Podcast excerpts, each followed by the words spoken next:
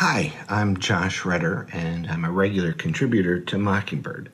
A couple of months ago, uh, before COVID hit, I had written a devotional uh, which seems like it might be pretty current for today, so I hope it might be encouraging to you. Uh, the devotional um, is on Joel 225. Uh, I will restore what the locusts have taken. Um, and so I'm going to be reading from it. It's taped to the wall behind the phone, so that's why I'm not making eye contact with you.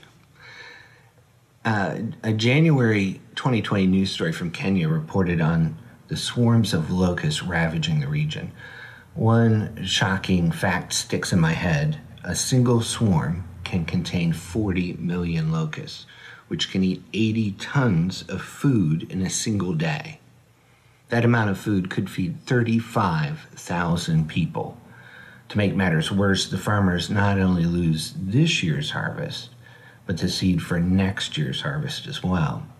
What is often forgotten, as one government official pointed out, is that the damage isn't limited to the loss of food for people and their livestock, but has a devastating impact on the entire ecosystem.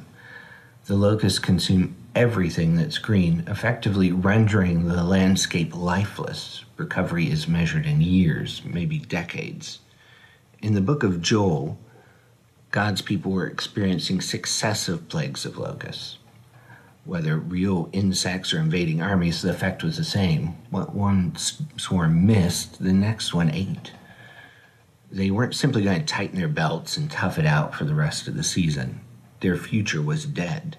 You can't plant seeds that don't exist. In plain language, zero plus zero still equals zero. This is where many of us have found ourselves, helpless with a side of bleak. We may have lost in love, had career setbacks, or be currently experiencing biblical plagues, or all the above. The future stretches out before us like a desert, lifeless and dry. We can't undo what has been done and it doesn't feel like there is a next.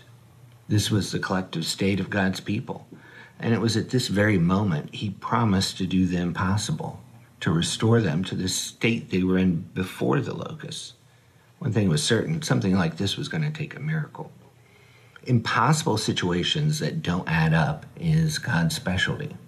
When sin and death left us at zero, the exact percentage, by the way, we are able to contribute to the endeavor, Christ changed life's arithmetic forever on the cross.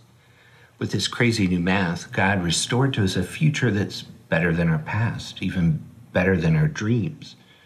When we are beyond caring, we know that God always has. The Bible is a whole book about it. Jesus even lived our poverty and pain. That blood on the cross was real. It was there that the restoration of everything was done one death can never undo and poverty can never take away. In place of nothing, Christ gave us everything, changing death to life and a future forever with Him. Seacrest out.